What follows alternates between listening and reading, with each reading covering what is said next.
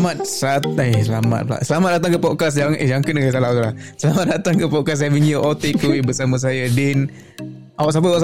Syardanesh. Oh, tiga orang eh. Okey, podcast ini dibawakan khas oleh Istiqomah Ter. Anda boleh lungsuri Instagram mereka Istiqomah_Ltd is it? Istiqomah Ter _Ltd. Dekat Instagram diorang ada macam-macam, ada baju, ada tote bag, ada apa design diorang gila-gila babi ya bro. Good for streetwear fanatics. Kalau korang nak, korang daripada mana? Daripada US, diorang ship US. Kalau korang daripada Australia, diorang ship Australia bro. Pasal diorang daripada Singapore. Singapore. Tapi kalau daripada syurga? Daripada syurga kena mati dulu lah bro. Syurga kena mati dulu lah. So korang boleh check diorang Shopee. Shopee diorang ship worldwide bro. Boleh check dulu. Copi. Ni check sekarang. Sekarang juga. Go. Okay. Apa tadi? Kita ada topik ni. Yang panas orang kata. Ini topik apa tu? Melibatkan duit ke? Boleh cakap melibatkan duit eh? Melibatkan duit kan, melibatkan nama. Lagi apa? Aku nak cakap ni exposure. Ini melibatkan periuk nasi. Aku boleh cakap apa? Aku berani cakap ni melibatkan nasi. Yes, correct. Habis peduk kuah? Tak ada. Oh, tak ada. Kau jangan banyak kari lah. Kau banyak kari ya? Banyak kari. Tak ada. Aku kenal tu Junipa Lopez. Tak ada. Junipa Lopez. Okay. Junipa siapa? Cerita dululah ala TV dulu lah. Tak apa. Lama. Dia Mariah Carey, Junipa Lopez. Mariah Carey ni? Okay, apa ni? Topik ni apa ni? Apa yang korang nak curah ni? Okay, aku tanya korang Okay, apa korang punya pemahaman tentang aspiring artists or aspiring celebrity? Jajah. BBNU lah. Expiry yang mana? Expired ke atau yang aspiring? Aspiring. AS. Oh, okay. AS weh. Alright. Okay, Din, kau go dulu Din. Okay, aspiring artist pada aku macam budak-budak belum nak naik BBNU lah. Tapi diorang ni lebih apa? Macam dah apa? Baru nak masuk tu. Baru betul-betul nak start ceburi bidang yang diorang mahukan. Lagi apa? Belajar tentang industri-industri yang diorang nak ceburi ni lah. Kira mainstream lah. Ceburi yang masuk mainstream baru menceburi tak apa. Habis kalau baru menceburi sekali dah mula bercemburu macam mana? Alamak, dah cemburu. Tapi kalau dijeburi apa? Kalau terus dijeburi tak lucah, tak mau lucah. Kena. Tapi for aku kan, yang for this artist there's two ways tau. There's two pathway. Okay, firstly orang yang baru masuk some of them have already, diorang dah ada base tau. Diorang dah ada followers tau. Maybe from Twitter ke TikTok ke. Diorang dah memang ada base.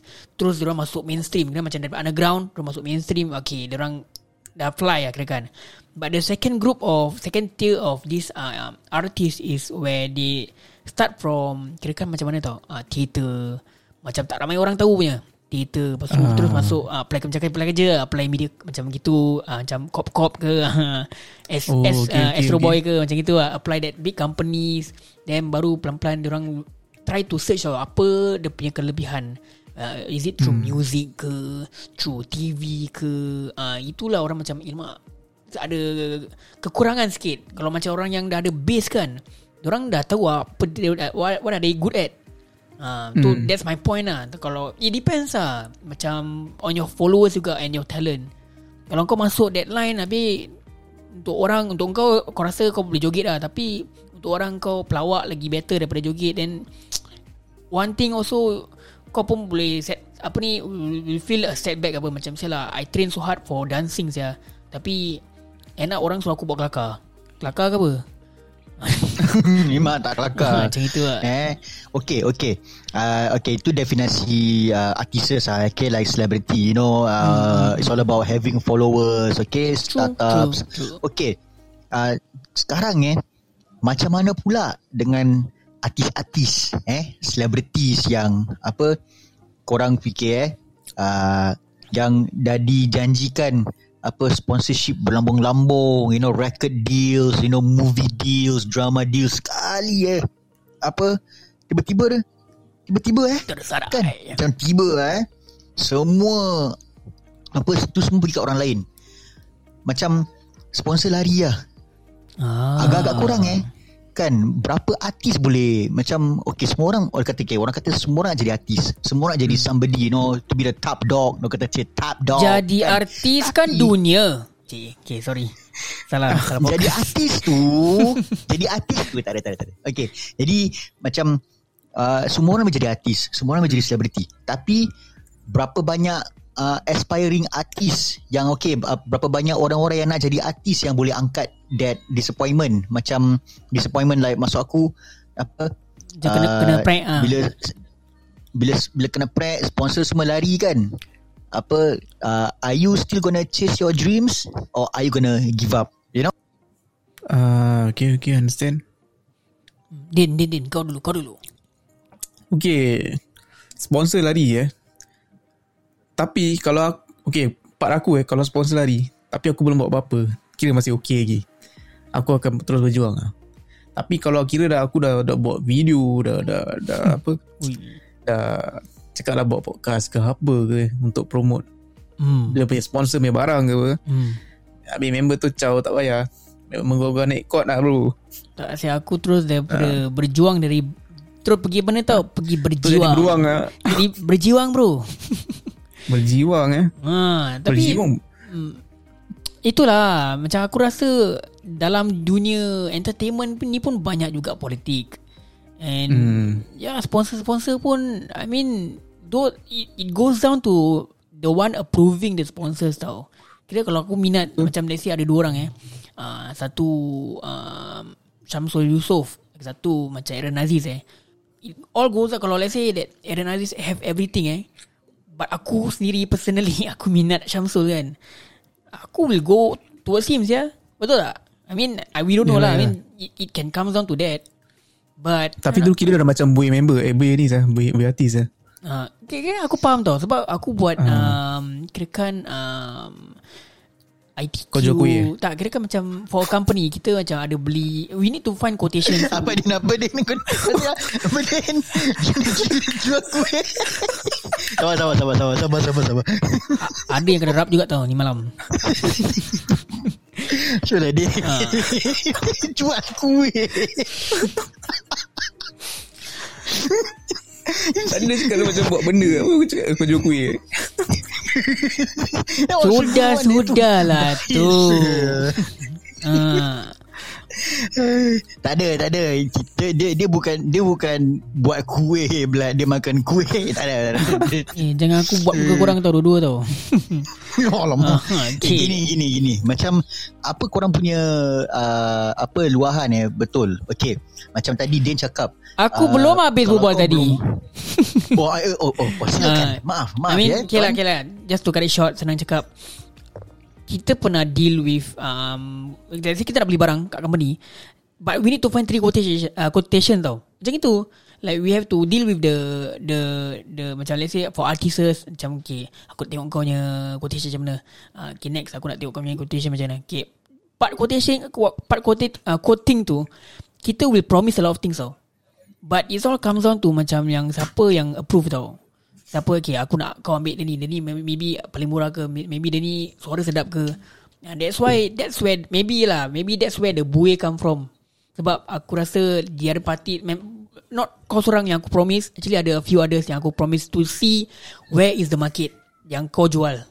So aku rasa aku dah lay korang out, then aku rasa okay, artis A tak perlu dapat, and aku rasa aku perlu kasih to artis B.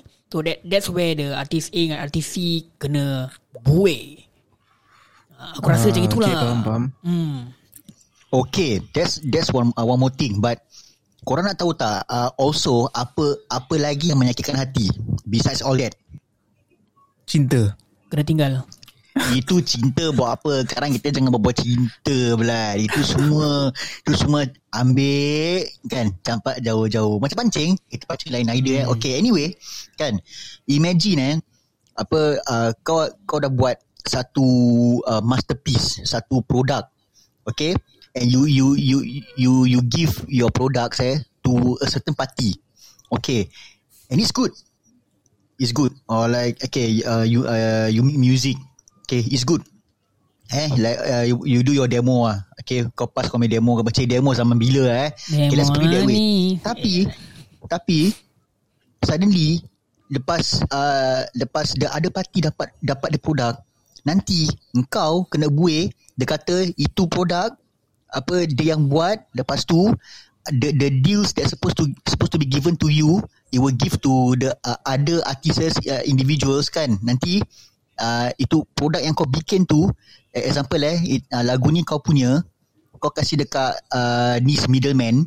Kali actually middleman ni actually dah ada satu artis standby, maybe much more better looking ah, dia macam main rupa handsome kan, tapi apa satu sen pun tak guna.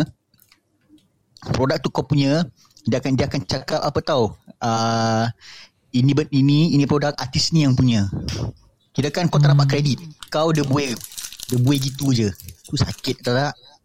Actually ini very vague tau. Sebab kalau macam let's say kau nak bawa pasal produk kan, credibility kan, it goes a long way tau. Kalau let's say macam kita pakai kau punya story for him to actually go to court kan, boleh tau, boleh menang. Cause why?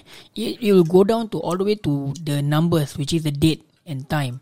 So kalau let's say dia buat tu soundtrack copyright kan, infringement, you mean copyright infringement No, kau dengar okay, let's say copyright belum. The copyright will only comes in lepas dia dah kasih kat middleman, then korang macam dah wrap it up lah, dah wrap lah kira kan, Dah complete lah. But before that, kira kan macam let's say dia nak, orang lain nak claim kau punya lagu ke apa kan, before the copyright masuk kan, you can actually fight because with your, it's your work apa. So there's a timeline there dekat kau punya original file, bila kau open the properties lah, bila kau buat, there's a date and time. So kalau let's say dia nak tipu pun kan, you have the proof yang cakap I created this music before the time itself, before this person claimed that it's his music. It can go down to that way lah, cause it's all about the date. But kalau macam it can also go down to let's say lagu tu kau punya, then orang lain buat lagu around the same using your song as a reference, and he kau punya tak ada copyright, tapi dia dah buat lagu following your reference and dia kasih copyright, dia beli tu copyright kan, tu pun kau dah habis lah. There's a lot of variance to this lah.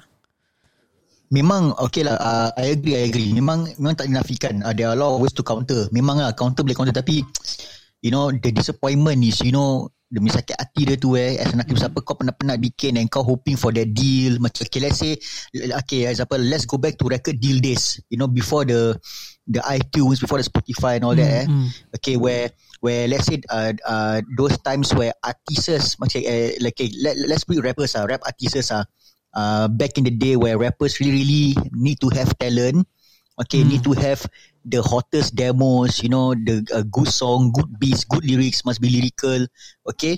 And then at the end of the day, okay, bukan kau yang dapat kredit, orang tu yang dapat kredit kan. Tapi macam kau cakap, Kil, memang betul.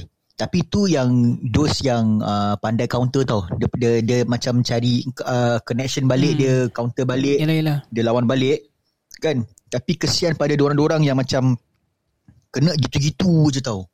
Yelah, koyak tetap koyak lah bro. Kesian tu dah koyak tak koyak jadi macam macam tak tahu dia boleh counter balik ke, is he gonna give up, you know, or to me there's only one way for him to do it, is to learn from his mistake. I mean, this is a cruel world that we are living in, so it's all about, you know, who's at the top. Dog eat dog world. So I mean, for my take, that's all lah. I mean, I don't know whether for Dan he have any kata-kata motivasi yang boleh diberi kepada orang yang kat luar sana. Silakan dia dengan kata-kata motivasi anda. Okay, kalau macam lagu tadi kita buat, we were talking about lagu kan. Kalau aku release sendiri, record sendiri, buat sendiri semula. Habis kalau kau nak macam rekod, macam nak buat apa macam album ke kan. Find a proper one. Habis sponsor pun. Sponsor pun carilah yang kira betulnya, yang boleh dipercayai. Dia nak kena cari sponsor macam Istiqomah Ter _ FB blad. Macam baru boleh bual-bual. Tunggu apa lagi, belilah baju dia. Yes. Berbual tak guna, dah berbuih dah cakap. Ayahlah korang-korang yang tengah dengar ni, Istiqomah Ter korang kat luar sana, mesti banyak streetwear fanatics. Check them out, check the shit out, what they're selling. You all gonna love it. Anyway, dah pasal banyak. I mean, when I look at these artists yang macam even sekarang zaman-zaman apa digital, like okay, so you have Spotify, korang ada iTunes, all these okay. Pun just imagine when things don't go your way, when things go south lah, things go south, you know. And aku rasa tak semua yang boleh, you know, have that drive to get back up again. Ada sampai macam imagine yang bunuh diri semuanya pasal disappointed tak dapat jadi artis, you know. Kata Strawberry Generation. Entah Gen Z Strawberry Generation. Tak boleh itu. Tak mau lah. Nanti kena cancel. Kita yang koyak nanti. Tak. Ada kecil hati. Korang tak apa cancel. Cancel dia tahu. Benda apa tu cancel, tak nak cancel. Kalau ada cancel yang kita cakap. Yelah. Dan kalau ada kita cakap salah ke apa, minta maaf lah. So we'll see you in the next episode. Goodbye. Bye-bye. Tidur.